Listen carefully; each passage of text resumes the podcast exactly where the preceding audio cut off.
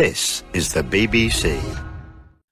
Hello. In 1582, the Jesuit priest Matteo Ricci disembarked at the port of Macau with a mission to convert the people of China to Christianity.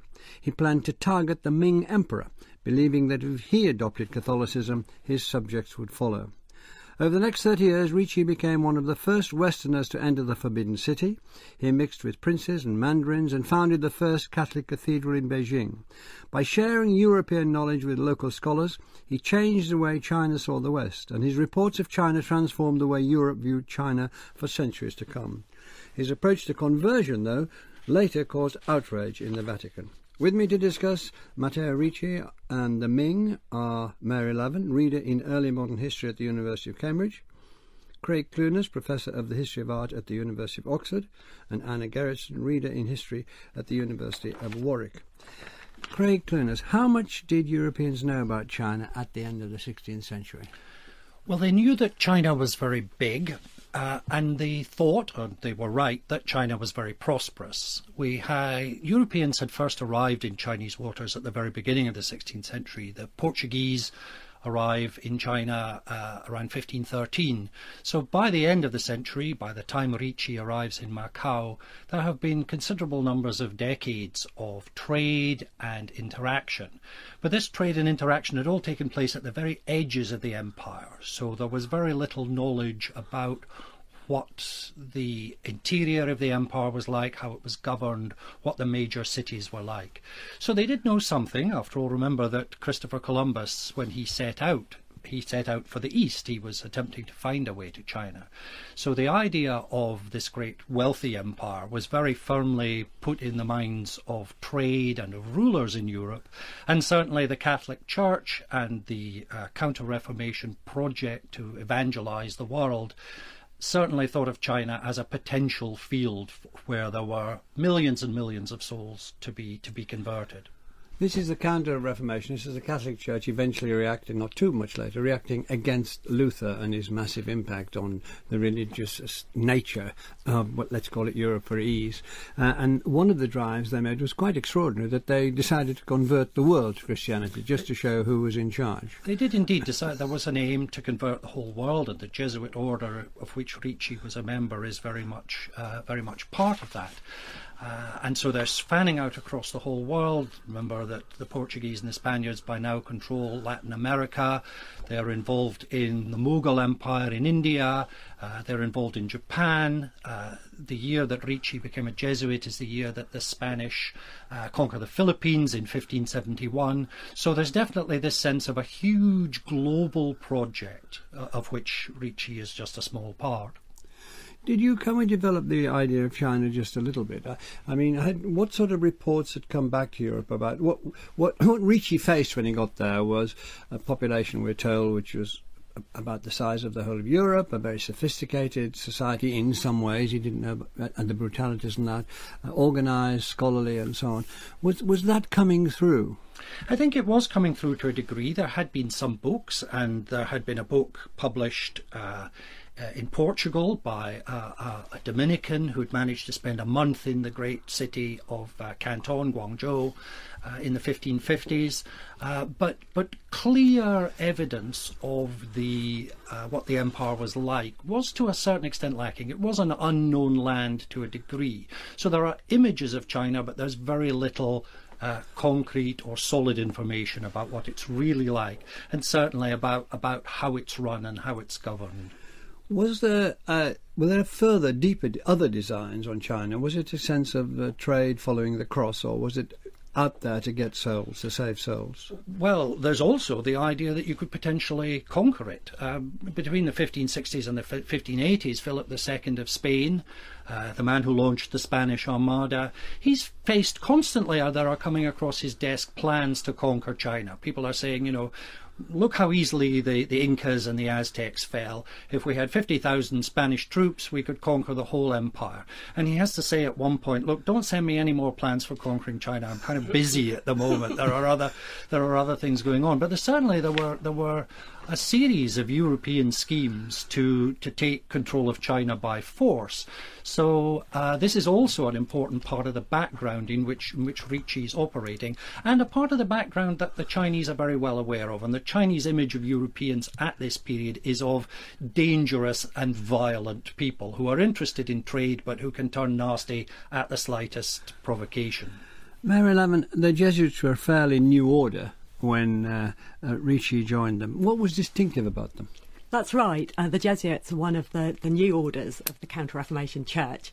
They um, originated in Paris in the 1530s and they gained papal approval in 1540. And one of the um, particular characteristics of the Jesuits, which is clear right from the outset, is that they took a fourth vow. So, besides poverty, chastity, and obedience, they also vowed um, to go wherever in the world the Pope sent them. So mobility was absolutely at the heart of the order. And whereas you think of, of some religious communities as you know, living in a religious house, um, sharing in religious services throughout the day and night, coming together to eat in the refectory, wearing religious habits. Um, the Jesuits were not committed to any of that. They had a far more uh, flexible uh, model for their life um, because they wanted to travel. Um, they didn't have to wear uh, particular religious habits. They were encouraged to wear the clothes um, of the people they were um, uh, evangelizing in order to fit in. Did the Pope call? I've forgotten the phrase now. It's just a bit of a nuisance, given that we're live and now talking about it. What did the Pope call? His secret army, his soldiers of Christ. Soldiers of Christ. But yeah. they were they, the, one of their particularities was that they seemed to be more uh, directly connected with him than the other orders. Well, that's right, because of this, um, you know, this additional uh, vow of particular obedience um, to the Pope. Um, so yeah, there really was this idea that the Jesuits were willing to go wherever the Pope would send them. And also, uh, one thing that distinguished them was their scholarship uh, their high levels of scholarship, the fact that the those who could afford it in let's keep calling it Europe, Catholic Europe, mm. uh, sent their children to be educated by these men who were fiercely intellectual. Exactly. I mean, the Jesuits put huge store by education. Um, the schools, which were for the the laity, for lay boys, um, were a really important uh, way of um, making connections with the European um, elites but also the education of the Jesuits themselves, the Jesuit colleges, you know, the, the extensive period of um, training that Jesuits underwent, um, learning not just um, theology, of course, but also really a, you know, good humanist education grounded in the classics, history, philosophy, and also um, the sciences, maths, astronomy. This was pre Galileo, so we're talking about them being able to follow all sorts of sciences, astronomy, and yeah. the new technologies. What do we know of Matteo Ricci's early life before he left Europe? So he was born in uh, 1552 in Macerata in the um, Papal States. That's in, in central eastern um, Italy. He was the son of an apothecary. Um, and I think it's really nice to think of him uh, growing up in a, a, pharmacy shop where you, you know, he could have smelled these Eastern spices in the pharmacy um, jars, you know, the rhubarb and the ginger and the, the mace and the cinnamon and so on. Um, he, uh, as a nine-year-old boy, he was sent by his parents to the Jesuit school in Macerata, which was brand new. It was set up in 1561, and uh, Ricci went there in its first um, year, and that was obviously hugely um, influential. Then, when he was 16, he headed off to the capital, to Rome, uh, to study law. Um, but it's a classic uh, story, I suppose, of, conversion. Um, you know, he was supposed to be doing the worldly uh, career, secular stuff, but in fact, the, the pull of the Jesuits um, didn't leave off him. Um, and after a few years of studying um, law, he uh, went over to uh, the novice house of Sant'Andrea Quirinale in Rome in order to train to be a Jesuit priest. And for several years he went through very rigorous, not fairly, very rigorous training. Absolutely. So, you know, five years full on Jesuit training in, in Rome before he was sent off to India, to Goa. Uh, so he's in, he's in, let's say he's in Goa, uh, Gerritsen, but he's, he's about to move further east. How open was China becoming to outsiders at this time under the Ming Emperor, Ming Dynasty? Well, China probably was at that time um, very full of contradictions, I would say. So it was established 1368, and the, that establishment at that time by the first emperor of the Ming was uh, to be a contrast with the period before, which was open minded, uh, gave equal rights to different religious traditions, was welcoming to merchants um, from many different places, particularly from Central Asia. Um, so the Ming was established under an, an atmosphere of of, um, of change, of uh, keeping out these kind of foreign threats. So the northern wall was fortified. Merchants weren't officially allowed in the country. Um, the size of the administration was set. The laws weren't officially to be changed at all. Um, so officially, the the visitors, let's say, let's call them these, the, the, in, in a nice way, the Portuguese, as they arrived on the south coast, the Jesuits particularly, were rebutted. They weren't allowed officially to enter.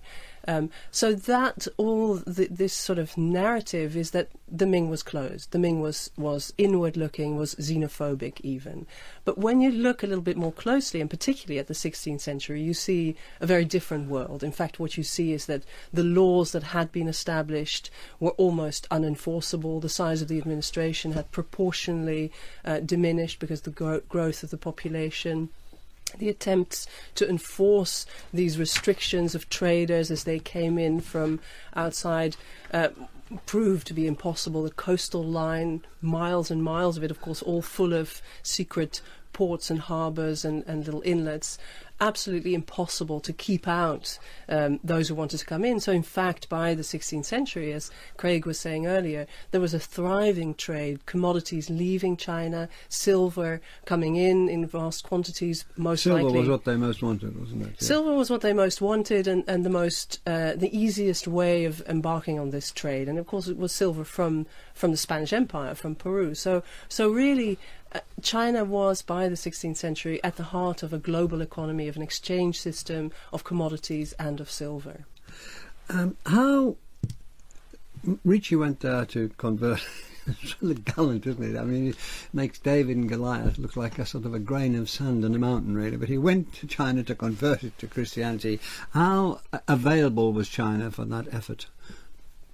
Well, again, I think it's it's an answer that has to be contradictory. So, on the one hand, um, they faced an enormous challenge. They found um, a, a, a, place that was extremely literate, took education very seriously, took uh, scholarly learning very seriously. So they couldn't enter and say, "Look, you have nothing; we have all the learning." That didn't work. They also couldn't offer um, a sort of idea of, of, of hierarchy and order and say we will give you this structure because that was all already present there too. But in terms of the religion, they found a very complex system that was in many ways very mm. open-minded um, because it, it, it wasn't problematic within the Chinese religious practices to coexist next to each other. So there was a Confucian tradition, a Buddhist tradition, a Taoist tradition, there was popular religion, and all of those in a way coexisted quite happily next to each other. So at some level, this this this this syncretic practice of, of a lack of exclusivity meant that Christianity could somehow slot into this.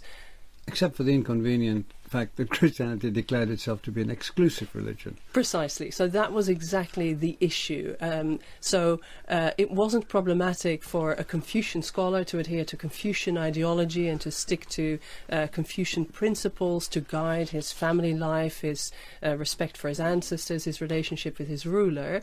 But also draw on, let's say, the, the services that a Buddhist temple might offer, certain prayers, maybe the funeral for his mother.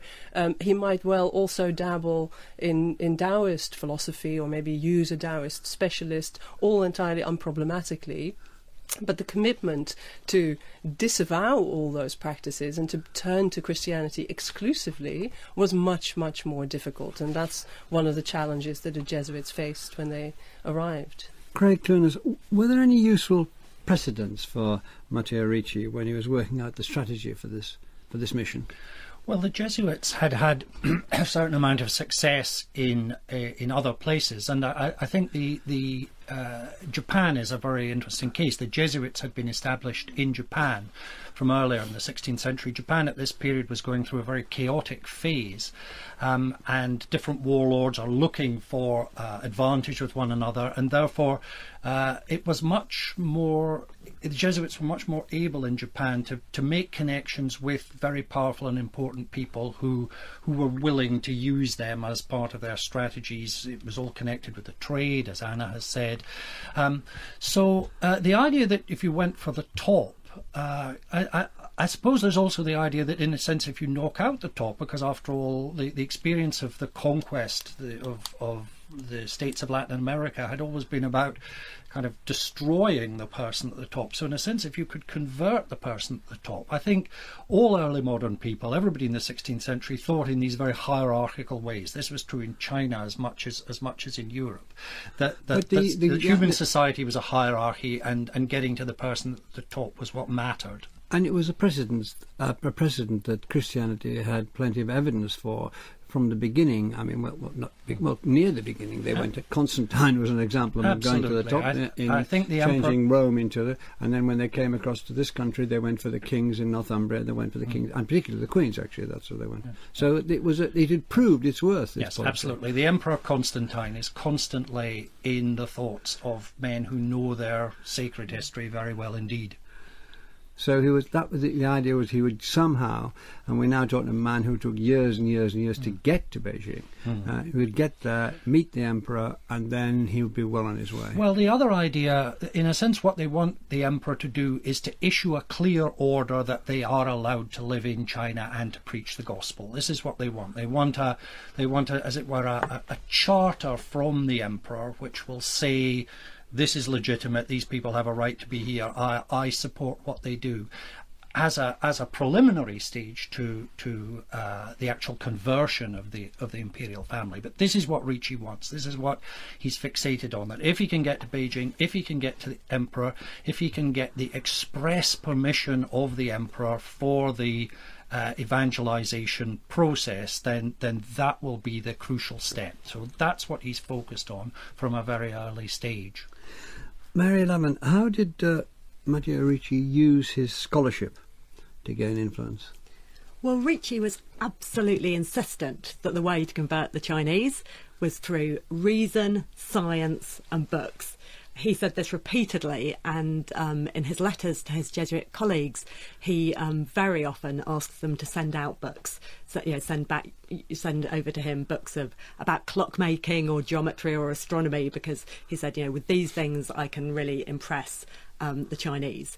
And I think this was partly um, because of his own self-identity as a very learned European man, um, and it was partly because he rightly identified um, the literati um, as in some sense uh, sharing that identity. So the literati are, are the the state. Um, the, the, civil servant uh, class in in, in um, China, who um, had had to pass many many um, examinations in order to gain their posts, and were deeply immersed in, in Confucian learning.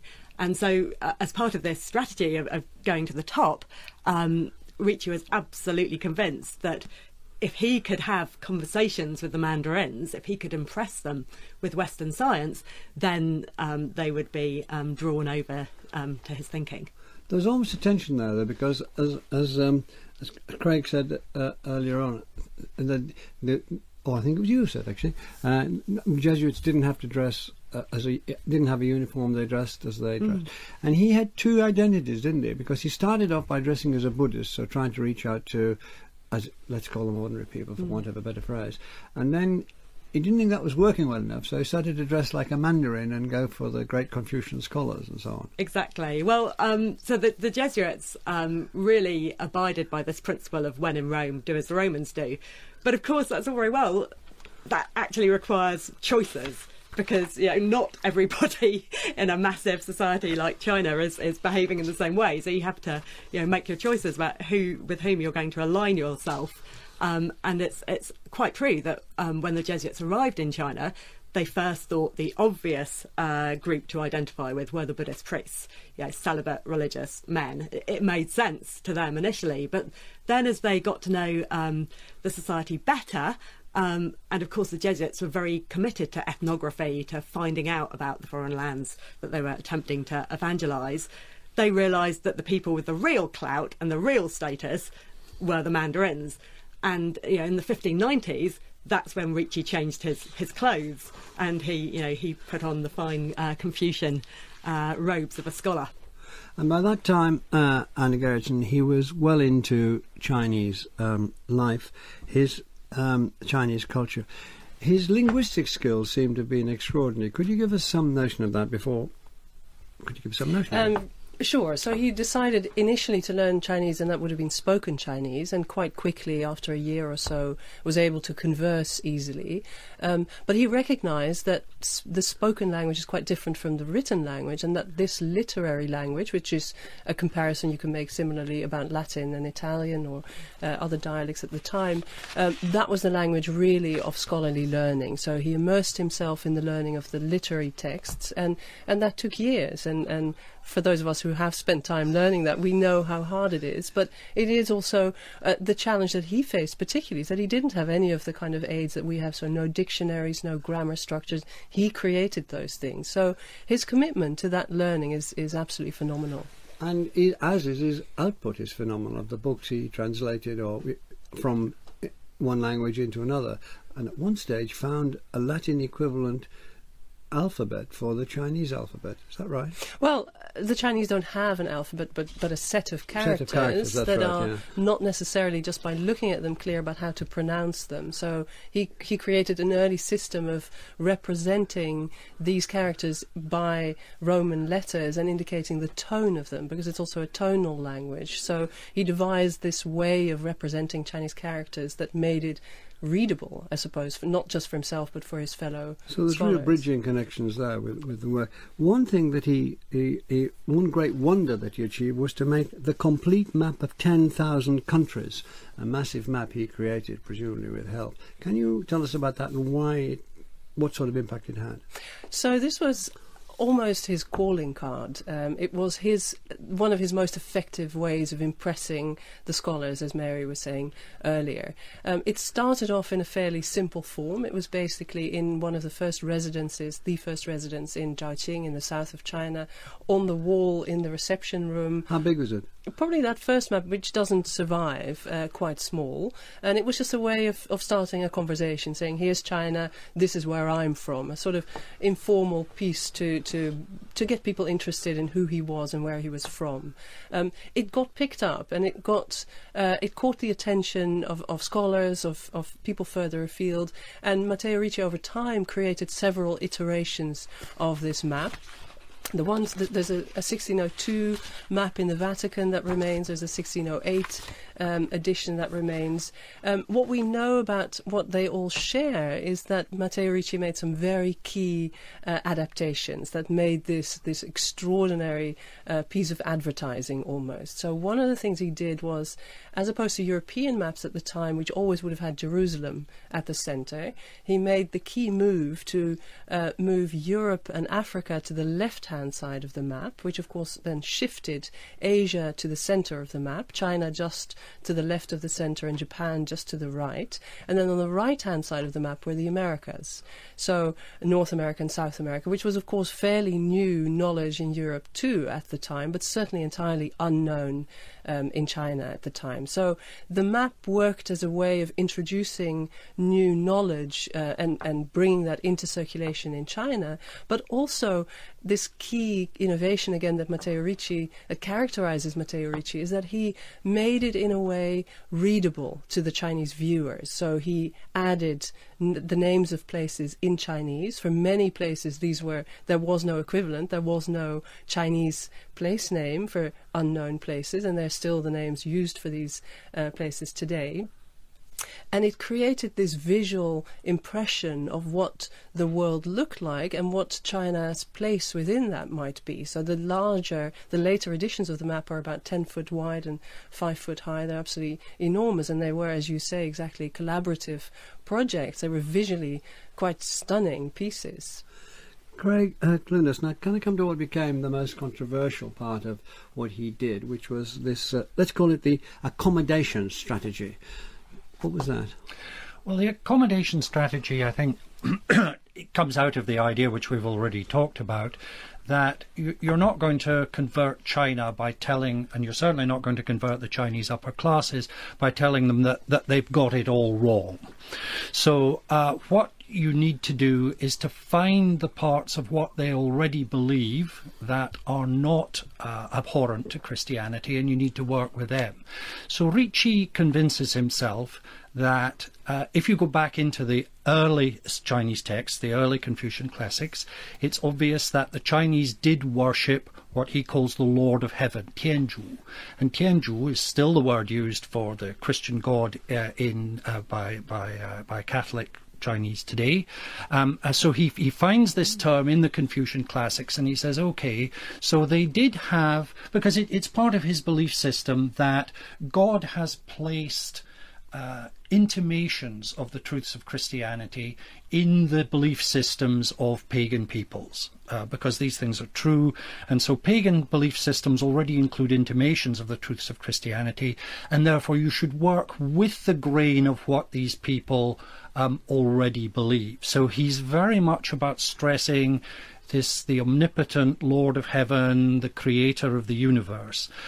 What he's therefore not so keen on talking about are the bits of Christianity that are going to be most difficult for Chinese to absorb.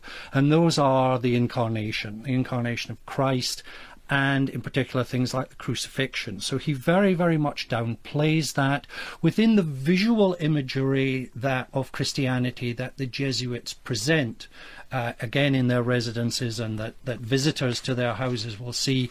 What is foregrounded is the image of the Madonna and Child.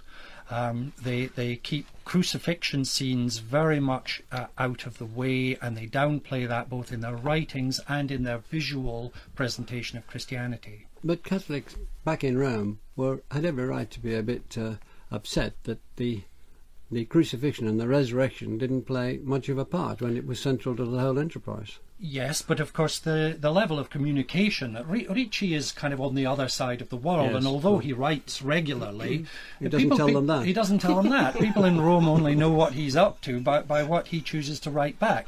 And of course, his his uh, superiors in the Jesuit order would entirely approve of what he was doing. He wasn't he wasn't some kind of maverick who's making this stuff up as he goes along. He's uh, he's very much in tune with uh, the Jesuit understanding and also the idea that, that sacred mysteries should be not unveiled all in one lump, but that uh, they should be unveiled a little bit at a time in keeping with the ability of uh, potential converts to understand what you're saying. Can you continue in that line in a way, Mary Laven? His accommodation strategy. In the, his book, The True Meaning of the Lord of Heaven, was written in Chinese. What impact did that book have? Well, that is the, the ultimate document of accommodation. Um, it was published in uh, Beijing in 1603.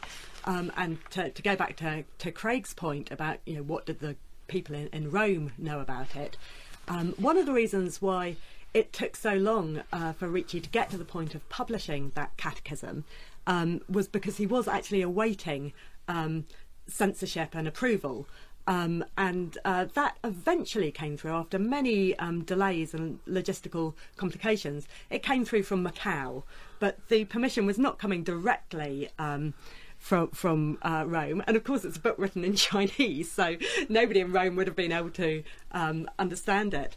Um, it was, I, mean, I think, what's remarkable um, about that that book is that while it um, aspires to set forth the uh, fundamental um, doctrines of Christianity, and you know, it tells the readers about um, an om- omnipotent um, creator God, um, and uh, the um, immortality of the soul, and heaven and hell, and human agency, free will. It's got you know those those key theological tenets tucked away right at the end of this long book in a small uh, paragraph is um, the, the, section about the life of Christ, um, which says, uh, you know, Christ Christ was born um, of a maiden, of a virgin mother, um, and um, 33 years later he reascended to heaven. That's it.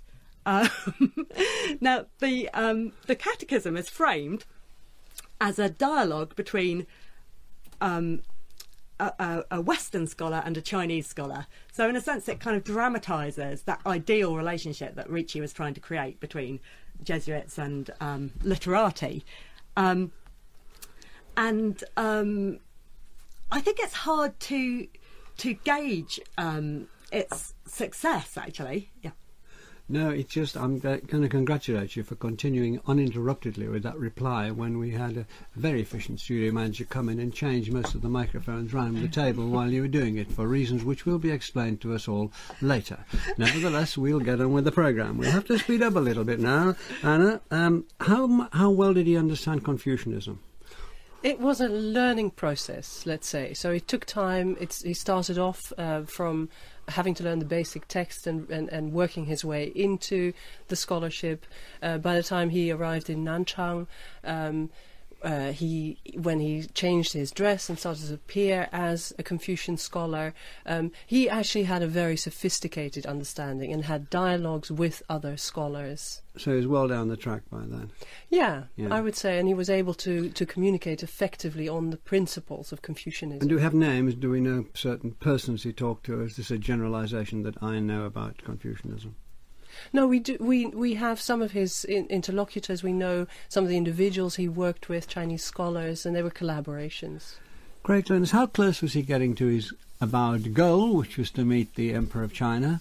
Uh, in the, he got into the Forbidden City, but Well, in 1601, uh, partly through the uh, agency of various eunuchs, these are the castrated servants of the imperial family, through the agency of eunuchs, he, he finally does make it to, to Beijing, and by this point he is he does know some very powerful and quite important people high up uh, in the imperial bureaucracy. So he's able to uh, reside in in Beijing. Uh, he this is this is part of uh, from from the emperor's point of view, having people come from very far away and tell you you're great is one of the things that makes you makes you an emperor. So the imperial court is used to the idea of foreigners coming from very far away. We'll house them, we'll feed them, we'll listen to them tell us how great we are, but we won't interact with them. And in fact, I don't think that Ricci had any chance at all of ever meeting the emperor face to face. That that was never going to happen. but there's a sense in which he became influential in court circles. Well, he becomes influential in uh, imperial circles in yeah. the sense that uh, high bureaucrats know him, but those high bureaucrats have a very dif- difficult and conflicted relationship with the emperor of the day, who often for long periods refuses to meet his senior bureaucrats at all. Any of them. He refuses to meet any of them. He goes into a massive sulk. Uh, this is all about a dispute about who is to be the crown prince, and and this leads to a huge row between the emperor and his high bureaucrats, in which for a very long period he won't meet them, he won't interact with them, he sends them messages via his eunuchs. On to the eunuchs then, Mary Laven. Um, what reaction or interaction did Ricci have with the eunuchs, and why is it important that we discuss it? Well, he had to deal with them because they were this buffer around the emperor. So if he wanted to try and you know get access to the emperor, it had to be um, via the eunuchs. Um, this was the period. It was. It's pretty much the high point of eunuchs um, in Ming history. Um, so there were about hundred thousand uh, eunuchs um, at this. And we've been there before. It's still much your eyes water. Indeed. um, Ricci did not conceal his contempt for the eunuchs. You know, he's incredibly rude about them. He describes them as uh, barbarous, uh, stupid, stolid, dull, uh, base-born. Um, and so they didn't learn diplomacy at this Jesuit. Because these eunuchs are very powerful. He must have known that. Seriously. Well, and that that's that's absolutely the tension there. That um, you know he he needed to sweet talk them. Often he had to bribe them. He had to give them presents. He needed their influence. They were very important intermediaries, and he didn't like them at all. Can we um, take this one step further? Uh, Anna Gerritsen, he made scarcely any, met scarcely any women, and that's because of the system. And also, if he thought what he thought about the eunuchs, as Mary just said, no wonder, because they guarded the women. Uh, yes, the women at the imperial court, but he he actually had very little to say about women also in his time before he arrived at the court, and it's not at all surprising because the circles he operated in were the elite families, the elite men, um, guided by Confucian principles, and they would have because of family morals and guidance, kept the women out of sight, kept them inside uh, the inner chambers, as it were. So it's not surprising that the only women he encountered would have been lower class, lower born, uh, more uh, impoverished women about whom he had very little to say. Um, what's interesting is that, in with hindsight, um, for many centuries probably we, we relied heavily in European perspectives of China uh, on the writings by the likes of Matteo Ricci, who said, "Oh, well, these women are hardly visible; they are mostly very modest and obedient." Um, it's only recently that we've started to look a bit more behind the scenes and recognize that probably in those very same households that he entered, when the men were not there, and of course they were away for long stretches of time it was the women who were in charge, who were doing the financial transactions, who were educating their sons, who were communicating with other networks of writing women. So he had great powers of observation, but certain things were just not visible to him. Craig Clunas, um, what what are the Europeans learning about China from him while he is there? Well, he's writing lots of letters back, so I think that within the network of Jesuits and Jesuit contacts in, in European elites, there's a percolating knowledge uh, about China. But uh, it's, uh, while he's just after he's arrived in China, a book is published in 1585 by a Mexican bishop called Mendoza. Uh, and this is a, a huge bestseller uh, in China, in, in, Europe at the time. It goes into 30 editions uh, up to 1600. Uh, and this is the book that Europeans read. So they are getting inf- more information about China, but it's not coming directly from Ricci. But the success of this book, I think, tells us that there is a huge hunger in Europe to know about China. So I think it's it's inconceivable that Ricci's letters, and we know he wrote many, many more than those which survive, that these letters will have been recopied and passed around within the Jesuit order, uh, that that people in Latin America will have known to an extent what he was up to. And so we're back into China, Mary Laven. What's the feeling? Is what what what impression do you have of, of what progress, if we can use that word, he would have been making by the time he got to the Forbidden City. By then, he's been in China for quite a long mm-hmm. time, very long time, devoted to it, learned the language, and uh, written books in Chinese, translated in and out of Chinese. What what's the view of this man and his influence? Is it he's an eccentric, or is it he's be- he's becoming part of it, or he threatens to take us over? Yeah, well, I, suppose there are various different ways in which you could measure uh, Ricci's success. Um, one thing that we could contemplate is how many people actually converted, um, and by the time of his death, um, we're talking about 2,000, 2,500 maybe that sounds impressive, but the population of China was about 200 million. so it's actually a tiny, tiny handful. I should say, by the way, following on from, from Anna's point, that actually um, where there are uh, where there is specific information about who converted, quite a large number of that 2,000 odd uh, Christian converts um, were women. Um, so that's that's interesting. Um, of course, in but one from way, the beginning, it was always more appreciated. Christianity was more always seems to be more appreciated by women from Mary Magdalene onwards. Sure, but I mean, I think what's really interesting is always this tension between what Ricci is saying he's doing and aspiring to do, and what's actually happening. Um, so, you know, among these converts, there, there are women, there are you know, artisans, there are Buddhists, um, and it's you know, very, very few of these um, uh, Confucian scholars which were his ideal. Craig. I mean, we actually know quite a lot, don't we, about what uh, Chinese intellectuals thought about Ricci. He was a big, big celebrity, and lots of people record meeting him. And some of this is very positive. I mean, they people they find him very suave. They find him very personable. Uh, one person though uses the term of him.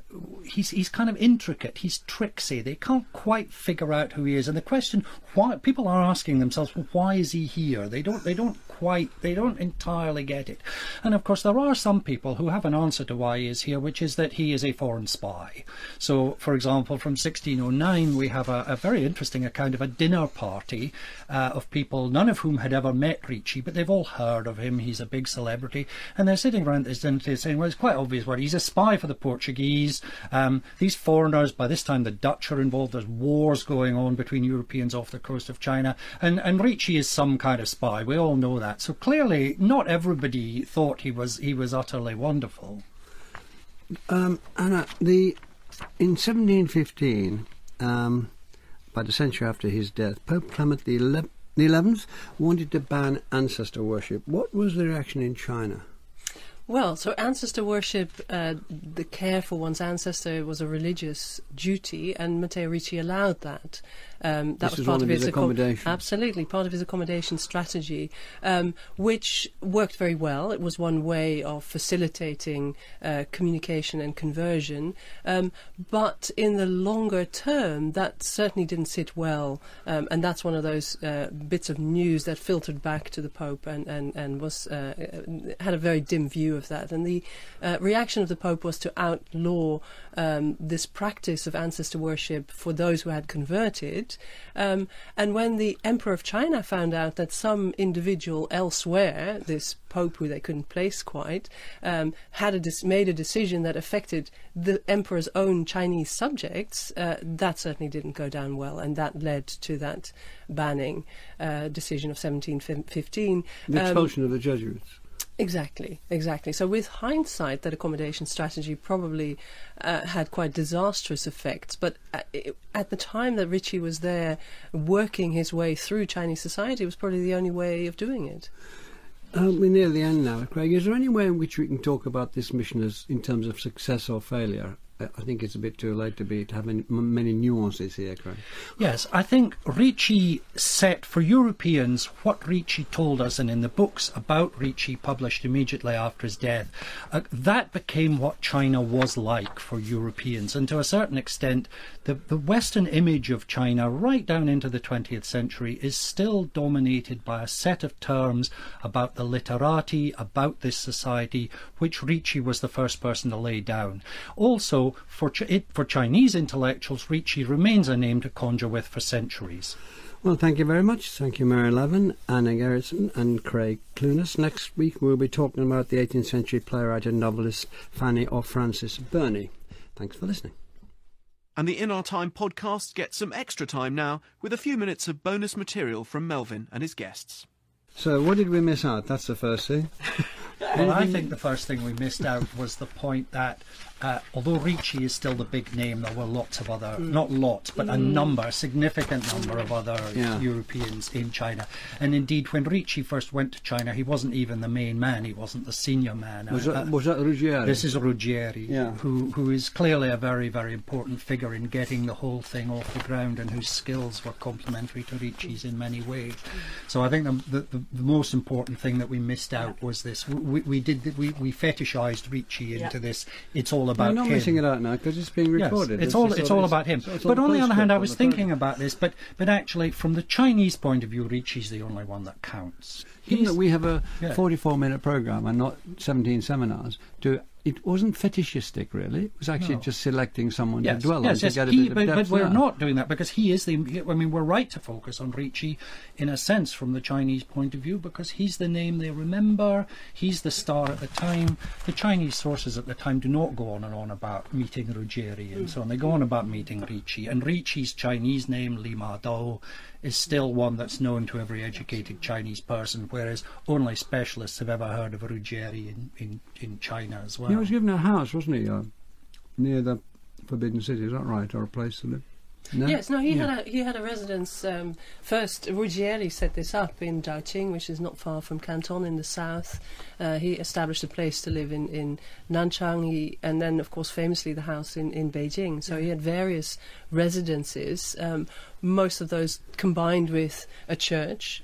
Uh, in fact, this first church that he established in in um, in Zhaoqing in the south was a house plus a church, which they identified as a as a temple. So the term given to this Si is is the name for a Buddhist temple. And at this time, he dressed as a Buddhist monk. He shaved his hair, so it will have looked very much like a place of worship that was perhaps Buddhist in nature. Um, and that was their first base from which to, to begin the process of conversion. And it was next to this great pagoda, wasn't it? Which was uh, called the Tower of High Fortune, which is basically you know, channel good energy. So it absolutely fits with this uh, pluralistic notion of, of Chinese religion. Which was essential for him getting a foothold, uh, but then, of course, as- More difficult to embed that actually, Exactly, and, yeah. and to get Yeah. the commitment. Did his did his death have any? Was there? Do we have any record of not so much how he died as how his death was treated? Well, he was buried in some state. He's given land to be buried in uh, by the emperor, and that's a that's a sign of favour. The the burying of foreign envoy, foreign envoys who died in China had been buried on Chinese soil before. So, in a sense, this again is part of the imperial beneficence to people who have come from very far away to give them a place to be buried. And and his gravestone was one of the sort of tourist sites of Beijing. Uh, really, right down. Well, it still is, but but it was a I've tou- been a tourist it was a tourist site in Beijing eh, very shortly after he died. Eh, There is a guidebook to Beijing published in 1635, which lists Ricci's grave as one of the things that you can go and see there. Well, I see the producer Simon Tillotson hovering at the door. In he comes. Bringing tea or coffee. What would you like?